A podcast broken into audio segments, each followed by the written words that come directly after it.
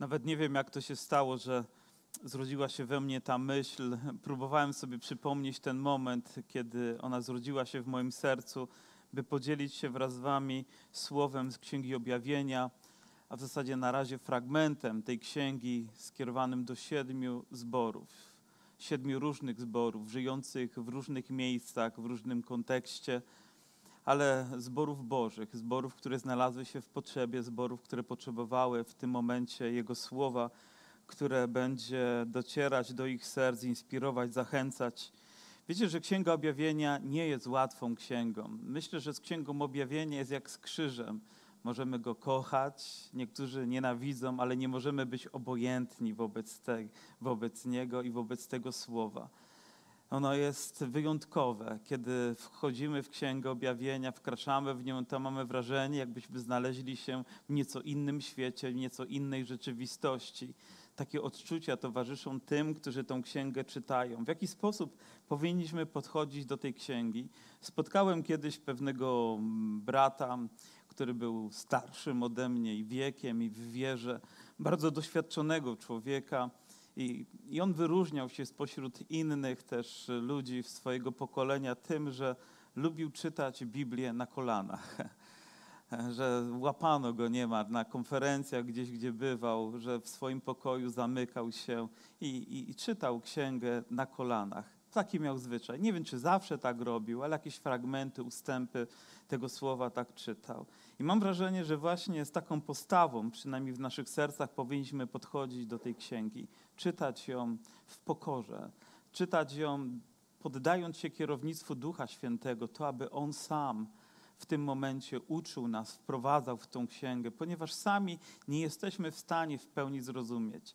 Ja podchodzę do tej księgi z ogromną pokorą, z zaangażowaniem całego serca, ale z ogromną pokorą. Już na samym początku stwierdzam, że nie wiem, czy wszystko rozumiem, ale Panie, chcę zrozumieć to, co w tym momencie potrzebuje moje serce, co będzie zbudowaniem dla, dla Kościoła, w którym jestem, dla ludzi, z którymi dzielę się tym słowem i też dla mojej rodziny, abym sam mógł tym słowem przede wszystkim żyć. Jeden z teologów napisał takie słowa, powiedział, że Księga Objawienia jest, w Księdze Objawienia jest tyle zagadek, co słów. A studiowanie tej księgi prowadzi do utraty zmysłów. Co za zachęta płynąca, że tyle ile słów, tyle zagadek. Rzeczywiście ona jest pełna różnych symboli, znaków, które potrzebujemy zrozumieć, żeby zrozumieć przesłanie, które tam jest, które tam jest zawarte. Ale bliższe mi jest to, co napisał też Barclay na temat tej księgi, pisząc tak. Nikt nie może przymknąć oczu na trudność objawienia. Jest to najtrudniejsza księga w Biblii, ale warta studiowania, ponieważ odpowiada na odpowiada o płomiennej wierze chrześcijańskiego kościoła w dniach niezmiernie trudnych, gdy spodziewano się rychłego końca znanego sobie niebios i ziemi. Wciąż jednak wierzono, że poza, e, poza terrorem jest chwała, a ponad panowaniem ludzi króluje moc Boża. I myślę, że te słowa wciąż są aktualne, że Kościół przeżywał różne chwile w historii, był poddawany różnym próbom i doświadczeniom, i właśnie w takim kontekście rodzi się również Księga Objawienia. Jest skierowana do Kościoła, który jest prześladowany na tronie pojawia się cesarz, który nazywa się Domicjan. Jego panowanie było okrutne. Uznał się za Boga i zrobił to z wielką świadomością. Nie był szalonym człowiekiem, nie był chory psychicznie, może jak niektórzy jego poprzednicy. On robił to z rozmysłem, a więc tym bardziej był dotkliwy i okrutny dla ludzi, którym, którym przewodził. Uznał się za Boga i chciał, żeby go tak tytułowano Pan i Bóg. Gdy wkraczał na arenę, ludzie oklaskiwali go i właśnie musieli wyznać, że to On jest ich Panem i ich Bogiem. I wiemy, jakie znaczenie to wyznanie miało również dla Kościoła w tamtym czasie, ponieważ oni mieli innego Pana, innego Boga, i to był inny Pan i inny Bóg i musieli dokonywać wyboru. Czy myślicie, że był to łatwy wybór? Gdy w cenę może chodziło o utratę pracy, choć tak byśmy to dzisiaj nazwali, wtedy majątku, może godności, zaszczytów, tytułów, a może nawet utraty życia, wolności, wybranie pomiędzy jednym a drugim Panem. Oczywiście mam nadzieję, że w takim kontekście jeszcze my dzisiaj nie żyjemy. Nie wiemy, czy do takiego czasu dojdziemy. Nie chciałbym nas tym straszyć, ale do takiego kościoła są skierowane te, te słowa, żyjącego w terrorze, w zastraszeniu, w trudnych chwilach. Więc stają się nam bliskie, ponieważ i my również jesteśmy poddawani dzisiaj jakimś próbom, doświadczeniom, trudnościom i musimy dokonywać wyborów. I zawsze powinniśmy się kierować tym najważniejszym wyborem, tym, o którym wyśpiewujemy, tym, który wyznajemy w naszych modlitwach i tym, który potwierdzamy w naszym życiu, że naszym Panem, naszym Zbawicielem, naszym Bogiem jest Jezus Chrystus. On jest Panem naszego życia, On jest Panem naszej historii, do Niego należymy. I nawet to, co widzimy, gdy się kończy, to wiemy, że to jeszcze nie jest koniec, ponieważ należymy do wszechmogącego Boga. Sięgniemy do Księgi Objawienia i od razu wskoczymy do drugiego rozdziału, pominiemy pierwszy rozdział, który jest piękny, opowiada o tym, jak Bóg objawia się Janowi, jak ten odizolowany z powodu swojej wiary, uwięziony, ma objawienie od samego Boga. Pan mu się objawia, jak dotyka go swoją ręką, by go podnieść, by go umocnić i zachęcić, jak przemawia do niego, by te słowa skierował dalej. I ile w tym chwały, ile w tym drżenia jego serca, jak wielki majestat objawia się zmartwychwstałego Chrystusa, ale do tego dojdziemy, czytając również te słowa do listów. Być może, gdy zajdzie taka potrzeba, to pójdziemy dalej i cofniemy się do pierwszego rozdziału, by sobie przypomnieć te słowa, jeżeli też i poczujecie, że jest to wolą Bożą, byśmy wspólnie razem na środowych nabożeństwach odkryli nie tylko siedem listów, siedem tygodni, ale przeszli przez całą Księgę Objawienia dla naszego zbudowania. I oto czytamy w drugim rozdziale takie słowa. Do anioła zboru w Efezie napisz.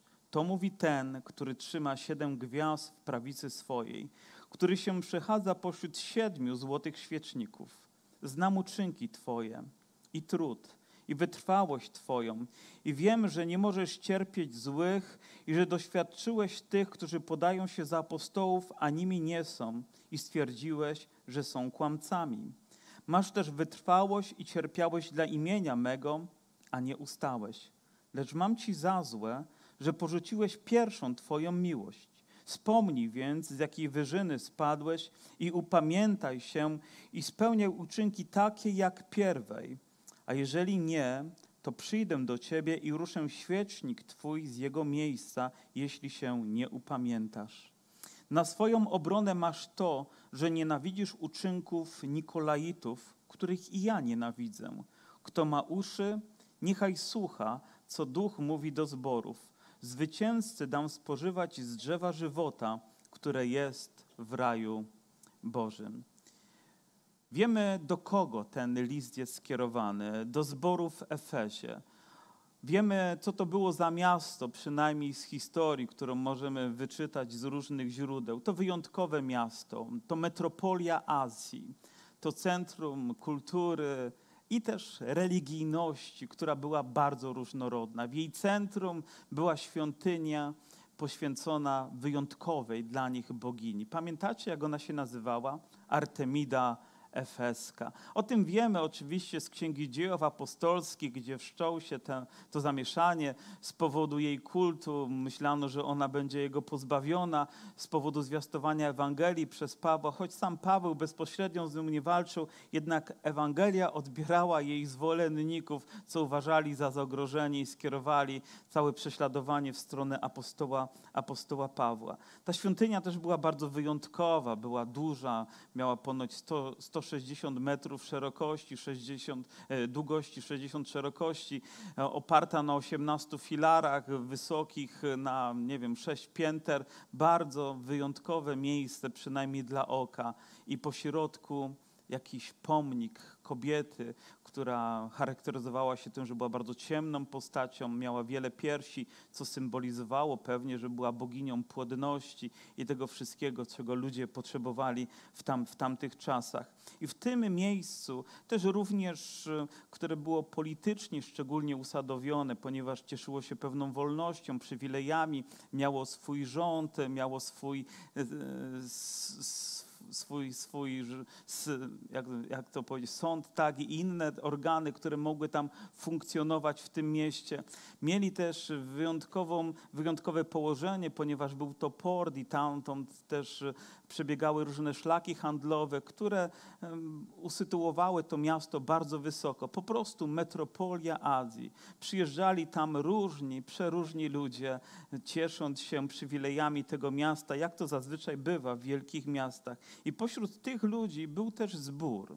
Była była gromadka ludzi wierzących, którzy zbierali się w imieniu Pana Jezusa Chrystusa. Apostoł Paweł tam spędził bardzo dużo czasu, zwiastując im Ewangelię, ucząc ich Słowa Bożego, ucząc ich o Chrystusie, ale pewnego dnia musiał też z tamtego miejsca odejść, dlatego zebrał sta całą starszyznę efeską, przekazał im te ostatnie słowa, o których również czytamy w Księdze Dziejów Apostolskich, a więc ważne słowa i będziemy też, myślę, do nich sięgać, żeby sobie, żeby zrozumieć, dlaczego te słowa dzisiaj są skierowane do zboru we Efezie, czy wtedy, a dzisiaj też i do nas, i do naszych serc.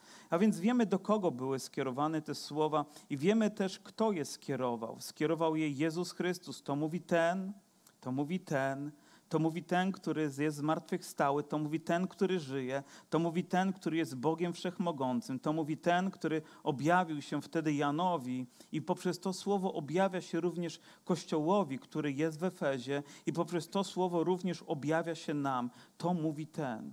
Widzicie, znaczenie tych słów nabiera wyjątkowej rangi, dlatego że wiemy, kto je mówi, że sam Bóg kieruje te słowa do Kościoła. Wtedy do Efezu, a dzisiaj do nas. I wiemy, że gdy te słowa wypowiada sam Pan, to powinno sprawiać, że nasze serce bardzo szeroko się otwiera, że jesteśmy w sposób bezwarunkowy gotowi przyjąć każdą naukę, która z niego wypływa. Ja nie wiem, czy ona będzie wygodna, czy ona będzie łatwa do przyjęcia, ale to mówi ten, to mówi Jezus Chrystus osobiście do Kościoła.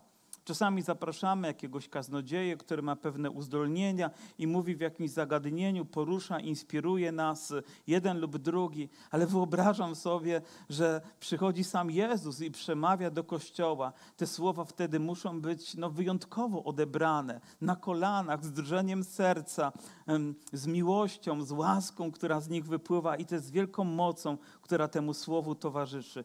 To mówi ten, i tutaj dalej jest określenie, który trzyma siedem gwiazd w prawicy swojej, który się przechadza pośród siedmiu złotych świeczników. A więc pojawiają się symbole.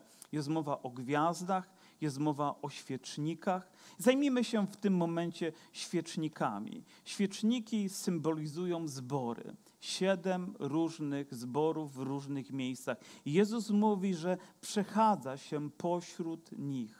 A więc On chce być w każdym zborze. On jest zainteresowany każdą społecznością. Nie możemy powiedzieć, że my jesteśmy ważniejsi od innego kościoła, ponieważ byłoby to nieprawdą. Byłaby w tym nasza duchowa arogancja. Bóg jest zainteresowany tym, aby błogosławić każdy zbór, ponieważ On go miłuje, ponieważ On jest Jego Panem. On trzyma go w swoim ręku. I myślę, że to stwierdzenie, że Bóg trzyma, że On przechadza się, że On trzyma e, nas w swoim ręku, sprawia, że nasza pewność, nasza wiara powinna wzrastać, ponieważ jesteśmy ukryci w ręku wszechmogącego Boga. Zobaczcie, świecznik sam z siebie, on nie świeci. On jest tylko pewnym narzędziem. To światło, które tam się pojawia, ono daje blask.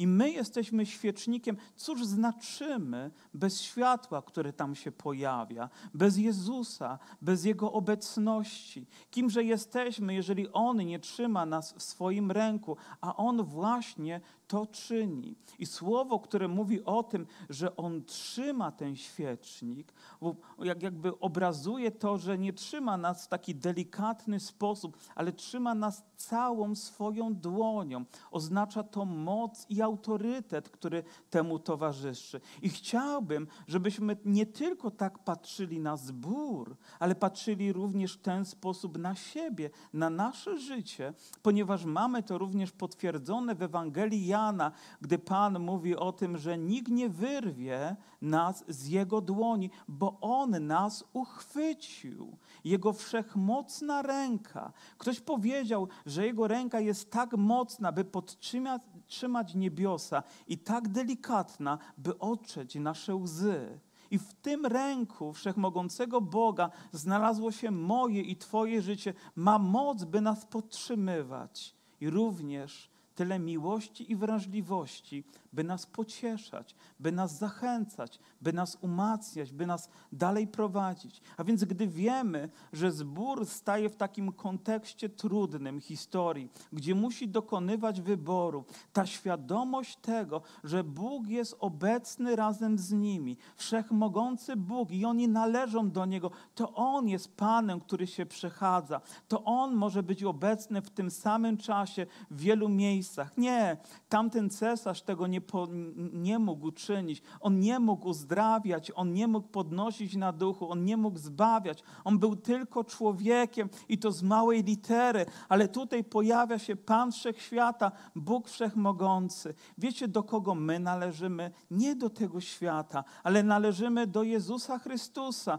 Nie jesteśmy tylko pod rządami tego świata, jesteśmy pod Jego panowaniem i, i to jest przywilejem Bożych dzieci, ta świadomość. I dzisiaj, gdybyśmy mieli to spojrzenie duchowe, wiedzielibyśmy, że Pan również przechadza się i w tym zgromadzeniu. On przechadza się i dotyka naszych serc. On chwyta je mocno swoją prawicą, aby poprowadzić nas, abyśmy mieli odwagę zawsze i w każdym czasie wyznać, że do Niego należymy, że On jest Panem i Bogiem naszego życia. Amen. Wierzę, że to dobre słowo, które rozpoczyna ten fragment, inspiruje i zachęca nas. Przechadza się pośród siedmiu złotych i mówi: Znam uczynki Twoje i trud i wytrwałość Twoją, i wiem, że nie możesz cierpieć złych. O, dobra, dobre słowo pochwały. Myślę, że tak powinno się rozpoczynać to, co i my również wypowiadamy że powinniśmy zawsze znaleźć jakieś słowa zachęty dla kogoś, jakąś pociechę, jakieś zachęcenie na duchu, ponieważ jesteśmy tego spragnieni jako ludzie. Że nie od razu dostrzec to, co złe, to, co najgorsze, skrytykować, oczernić, ale podnieść, zachęcić, umocnić. I gdy tylko Bóg może to uczynić, to zrobi to. Widzisz, gdy patrzy na Twoje życie, to patrzy inaczej niż człowiek. On dostrzega piękno Twojej duszy, postrzega pragnienia Twojego serca, postrzega dobro, postrzega nawet myśli dobre, które mamy i cieszy się nimi i ceni to. Również widzi nas jako zbór, widzi, jak bardzo staramy się dochować wierności naszemu Panu, jak bardzo staramy się w tym, żeby zwiastować Ewangelię. I Bóg cieszy się, docenia to i jest mu to miłe, kiedy te rzeczy mają miejsce. Gdy mówimy o tym, co oni czynią, o tym trudzie, to słowo to, gdybyśmy mieli określić, jakby ma podwójne znaczenie. Ma znaczenie zaangażowania całych naszych myśli, wszystkich i również wszystkich naszych sił. A więc to nie jest tylko kwestia intelektu, ale również całkowitego naszego zaangażowania i poświęcenia. I myślę, że tak właśnie powinien wyglądać obraz życia Kościoła że to nie jest tylko spotkanie się przez jedną chwilę i wspólnie razem wyrzucenie z siebie kilku poprawnych słów, ale to jest życie, codzienne życie pełne poświęcenia i oddania. Trudu i znoju, przez który musimy przechodzić. I w tym Bóg również ma chwałę, kiedy jesteśmy gotowi cierpieć dla Jego imienia, nieść pomoc ludziom, którzy tego potrzebują, być zaangażowani tam, gdzie nikt inny może nie chciałby pójść. Bóg posyła swój Kościół. Wierzę, że ten Kościół był odpowiedzią na Boże potrzeby, o czym świadczy tutaj niezłomnie Boże Słowo. I nawet mówi, że nie możesz cierpieć złych. Jakby nie wiem, czy pamiętacie, jak to jest, gdy po parapecie takim człowiek próbuje pazurami przejechać, prawda? E, ten dźwięk, który się wydobywa, to aż ciarki przechodzą, aż skóra się no, kurczy na naszym ciele, ponieważ dostajemy gęsiej skórki, ponieważ to nas no, obrusza do, do, do, do wewnątrz, nie możemy tego ścierpieć, uciekamy od tego i myślę, że tak samo w swoim, w swoim DNA duchowym powinien mieć wierzący człowiek, że gdy widzi zło, to oburza się. Nie po to, żeby wylać teraz lawinę złych słów, ale po prostu kłóci się to z jego naturą. Kłóci się z tym, do czego został powołany. Powiedział, nie, nie ma zgody. I gdy patrzycie na zło, które się dokonuje, Powinniśmy tak właśnie reagować, nie pozwalać na to, by to miało dostęp do naszych myśli, do naszego serca i zgodę naszego życia, prawda? Nie możemy zgodzić się na zło, nie możemy jemu przyklaskiwać, nie możemy i nie powinniśmy w nim uczestniczyć. I tak właśnie zachowywał się też pierwszy Kościół. Nie możesz ścierpieć złych i że doświadczyłeś tych, co również jest uznane z pewnością za zło, którzy podają się za apostołów, a nimi nie są. I stwierdziłeś, że są kłamcami. Powiedziałem, że wrócimy do Księgi Dzieł Apostolskich, do tego fragmentu, gdzie apostoł Paweł żegna się ze starszyzną. Jeżeli doznacie dostatecznie Boże Słowo, to wiecie, że jedne ze słów, które tam padają, to to, żeby mieli pieczę o samych siebie, ale później mówi, spośród was samych powstaną ludzie, którzy będą głosić złą naukę, nieodpowiednią naukę. Jakby zapowiedział to, co się wydarzyło. I nawet nie przyszło to, ale z zewnątrz, z wnętrza zboru Spośród tych ludzi powstali, gdy tylko Paweł się oddalił, ludzie, którzy zaczęli głosić to, co było niezgodne z nauką Jezusa, co było niezgodne z nauką apostolską, co nie godziło się, żeby Boży ludzie przyjmowali podawali się za apostołów, ale nimi nie byli, byli kłamcami. A więc musimy wiedzieć, że nie każdy, kto mieni się nauczycielem, apostołem, pastorem, duchownym, jest osobą, której powinniśmy słuchać. Powinniśmy mądrze wsłuchać się w Jego słowa i stwierdzić, czy one są zgodne z nauką Pisma Świętego, czy są zgodne z tym, czego nauczał Jezus, czy są zgodne z Jego duchem. I dopiero wtedy możemy powiedzieć nasze Amen, tak jest. A jeżeli nie, to mamy nie przyjmować tego. Poza tym myślę, że żeby kogoś obwołać, czy w ogóle stwierdzić, że ma, że ma dar apostolstwa, jest apostołem, to potrzeba na to czasu. Potrzeba e, świadectwa życia, świadectwa innych ludzi, którzy zaświadczą o tym człowieku, że tak, że on jest godzien zaufania. I nawet wtedy musimy wciąż badać, co ten człowiek mówi, bo zdarza się nawet, że u kresu dni niektórzy nauczyciele mogą, mogą zbłądzić i zacząć uczyć rzeczy, które nie są zgodne z tym, czego Jezus oczekuje.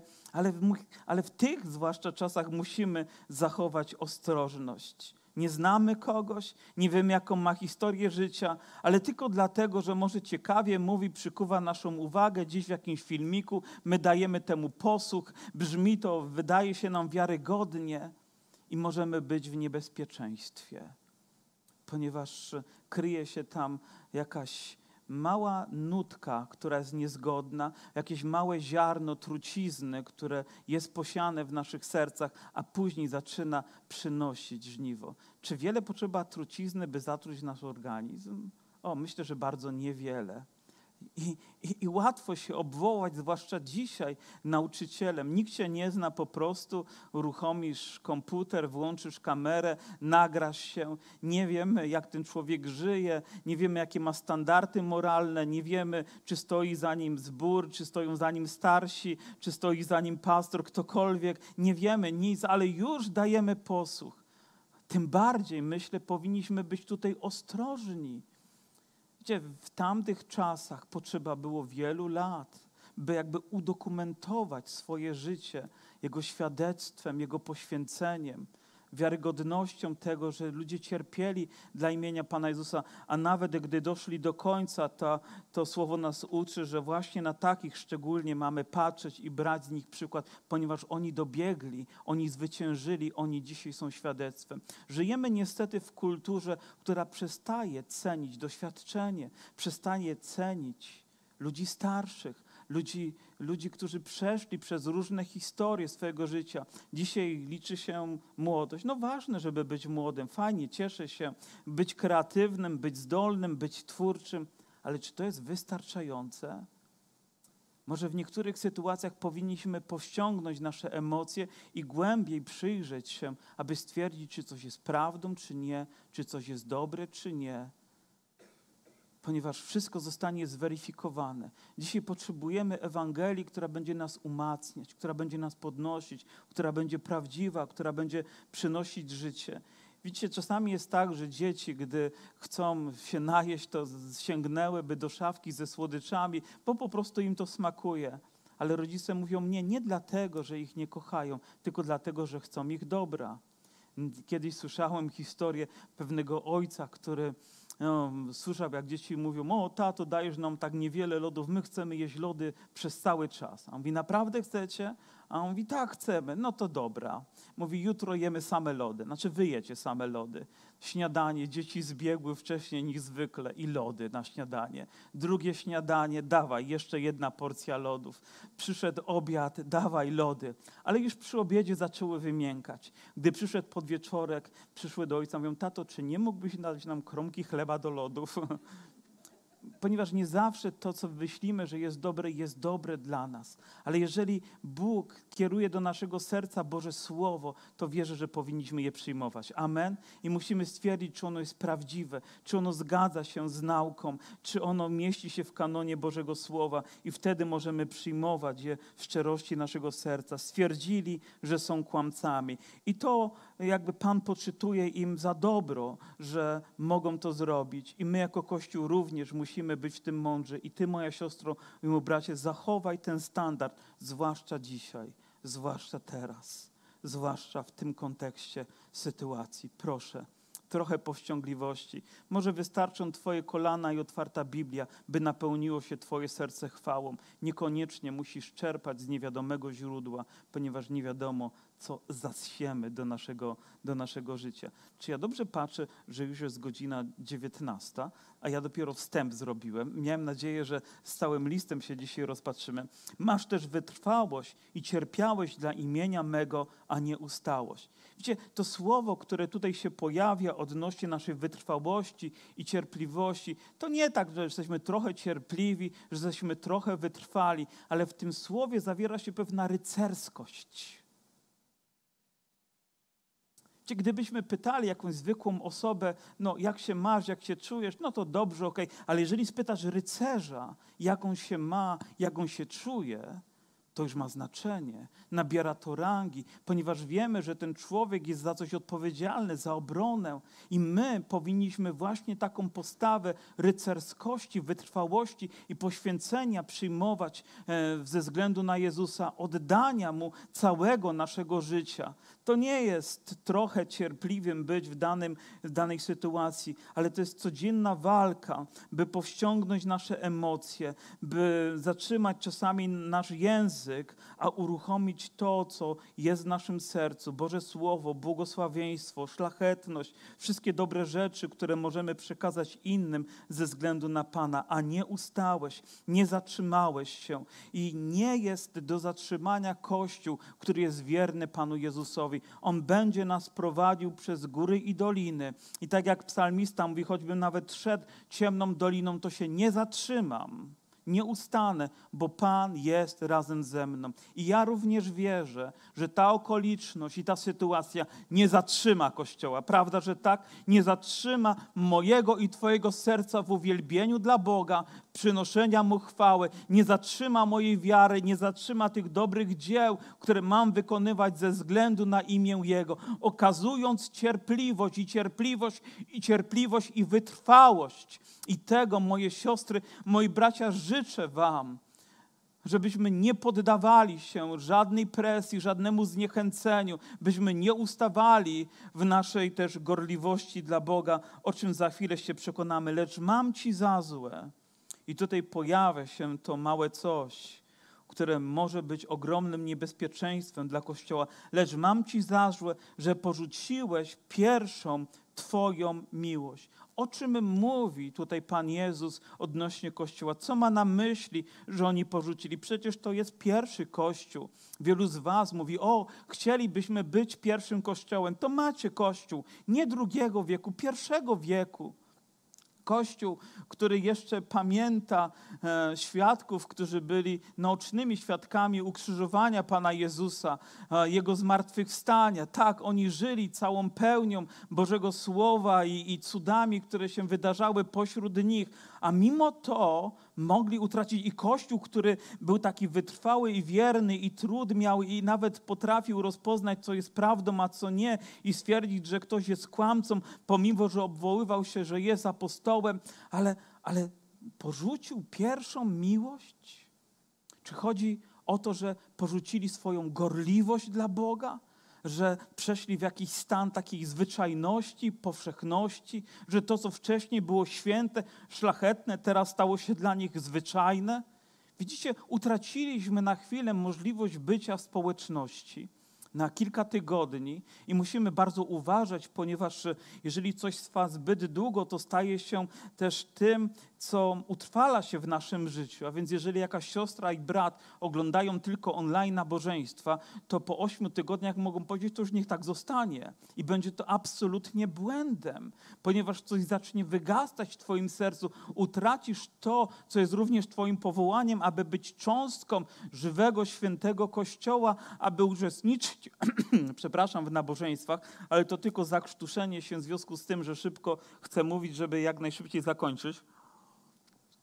I potrzebujesz y, teraz na nowo powrócić, przełamać jakieś bariery, które są w tobie, aby przyjść, aby Twoja gorliwość nie upadła, aby Twoja miłość nie ustała. Ale innym tłumaczeniem również może być to, że oni zaniechali braterskiej miłości.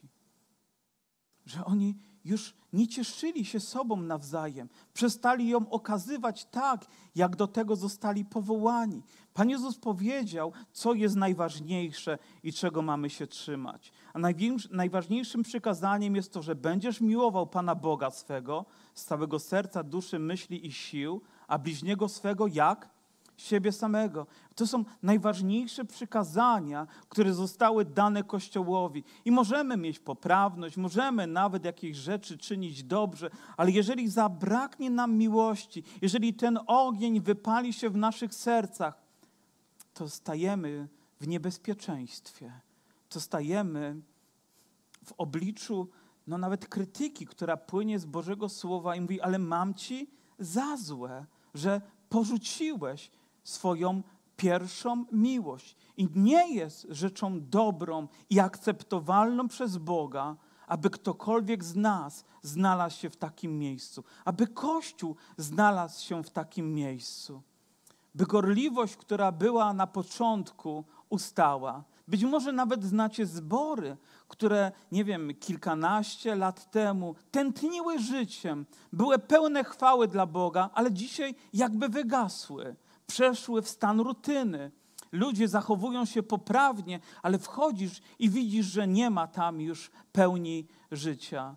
Czytałem kiedyś w pewnej książce, jak jeden kaznodzieja, który też zakładał zbór i naprawdę ten zbór tętnił życiem. Ludzie się nawracali, pieśni były pełne radości, uwielbienia dla Boga, modlitwy wznosiły się w sposób spontaniczny, ale on był misjonarzem, założył ten zbór, ukształtował go, nauczył, a później pojechał dalej, tak jak Duch Święty chciał, żeby zakładać kolejne zbory. I powrócił do tego zboru, nawet nie sam Jezus, ale ten misjonarz przyszedł na nabożeństwo, patrzy na ten zbór i nie może dowierzyć, bo to ten sam, ale nie ten sam zbór. Ludzie, może nawet ci sami, przynajmniej jakaś część, ale ich zachowanie, ich entuzjazm, ich wiara, jakby czymś została przykryta, przyćmiona. Poukładali się bardzo ładnie, mieli ładną kaplicę, wszystko było czyste, e, starannie zaplanowane. I wiecie, w tamtych to było w czasach dzikiego zachodu, więc noszono takie wysokie buty z ostrogami. On ściągnął te buty i położył im na stole komunijnym.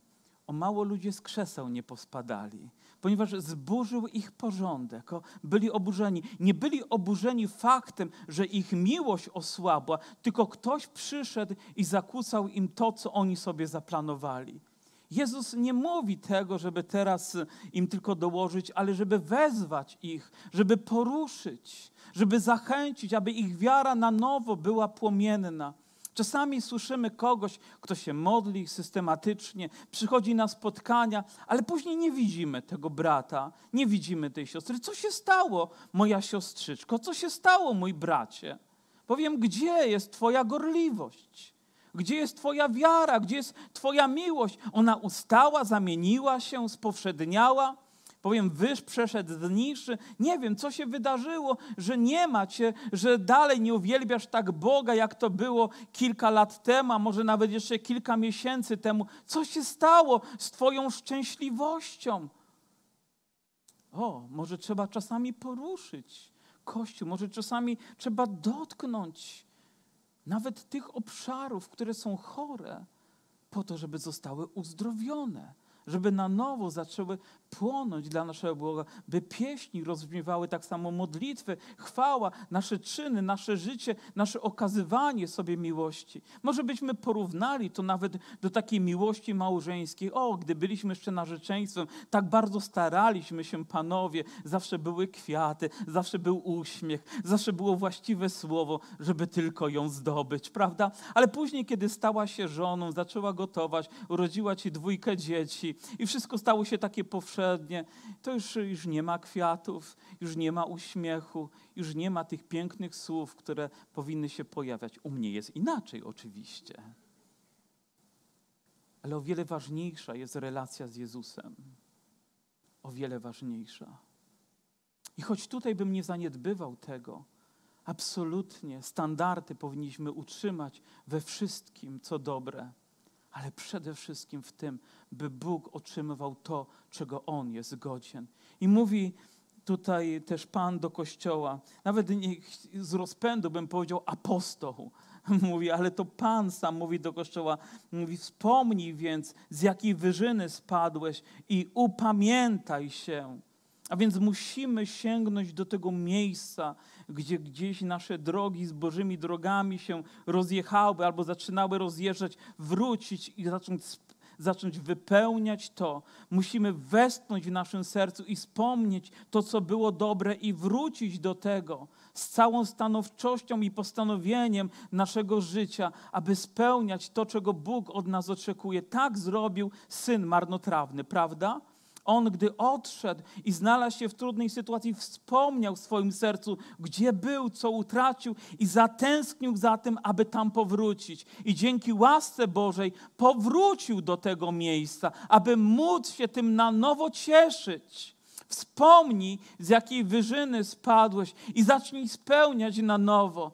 Miałem takie osobiste chwile w moim życiu, gdy przychodziłem w stan rutyny stan, który był dla mnie być może nawet wygodny, albo, albo bardzo też niebezpieczny. Musiałem na nowo rozpalić moje serce, aby spełniać uczynki jak pierwej, aby mieć te same marzenia, te same oczekiwania, aby oczekiwać tego, co Bóg chce, a nie tylko co ja zaplanowałem i iść za tym całym moim sercem. O tak, widzę na początku gorliwych ludzi, ale później coś się zmienia o Kościele Pana Jezusa, o zboże w Dąbrowie Górniczej. Spełniajmy to, co na początku, to, co Bóg dla nas zaplanował, to, co jest Jego standardem, a będziemy cieszyć się błogosławieństwem, które nie ma swoich granic. I mówi właśnie takiemu Kościołowi, który wspomina, który wraca do tego, który cieszy się tym. Mówi, kto ma uszy, niechaj słucha, co duch mówi do zboru. Zwycięzcy dam spożyć z drzewa żywota, które jest w raju Bożym. Tam wcześniej jeszcze mówi o Nikolaitach. Może tylko jedno słowo odnośnie nich. To była grupa ludzi bardzo niebezpieczna dla Kościoła. Trzeba było z ich nauką i postawą życia definitywnie i raz na zawsze się rozprawić.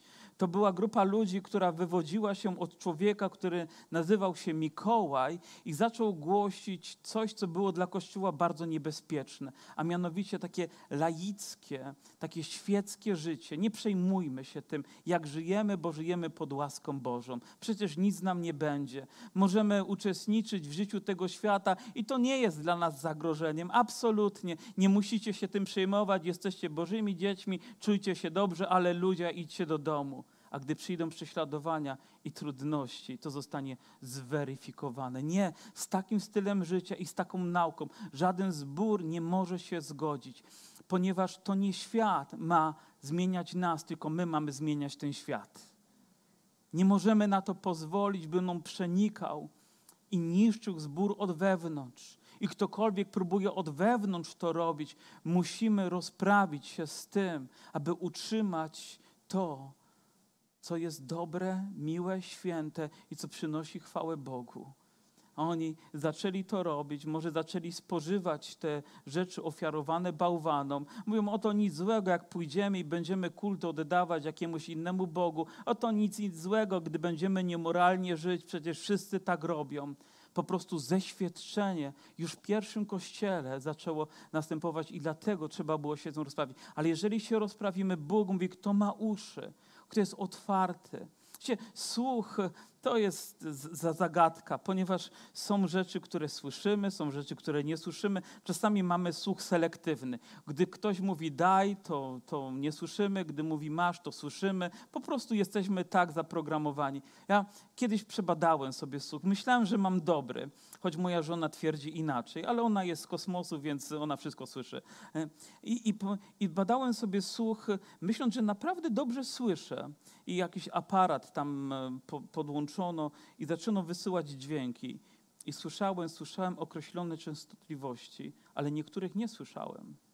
Po prostu przestałem je słyszeć. Jakaś grupa dźwięków w tym obszarze była niewychwytywana przez moje uszy. A więc jeżeli coś do mnie mówicie, a nie słyszycie, to nie mówicie w tej częstotliwości, co potrzeba. Ale ja chcę słyszeć tą częstotliwość, która pochodzi z nieba. Nawet gdybym niczego innego miał nie usłyszeć, to chcę usłyszeć. Kto ma uszy, kto ma otwarte serce, kto ma głębokie pragnienie. Wiecie, nie jestem naiwny. Nie wszyscy. Nie wszyscy. Ponieważ za tym kryje się też cena.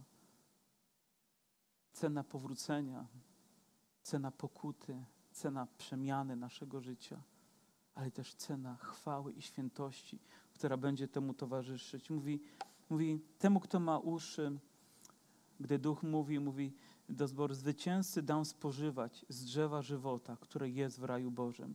Wiele odniesień możemy do tego fragmentu zrobić z początku Biblii, do tego miejsca, gdzie Adam i Ewa mieli dostęp do, do drzewa i utracili je z powodu, wiecie czego? I człowiek zawsze tęsknił, żeby powracać, ale też myślę o innej możliwości zinterpretowania tego fragmentu.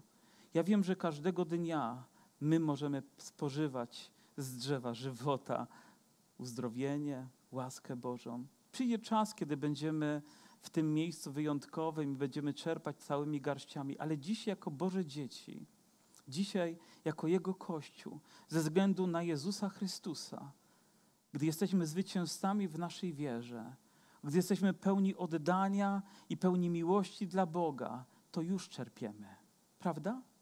Czy nie jest tak, że dzisiaj Twoje serce jest wypełnione witaminami życia, sokami łaski, i miłości, i dobroci, która wypełnia nas, która sprawia, że nasze serce rozpływa się, gdy myślimy o Bogu, o Jego chwale, o Jego bliskości. Czy nie jest tak, że rozkosz, którą już Bóg daje do naszego serca, przewyższa wszystko to, co jest nam znane?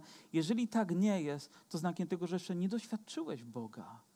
Bo jeżeli go poznałeś, to takie chwile wciąż i wciąż towarzyszą Twojemu życiu.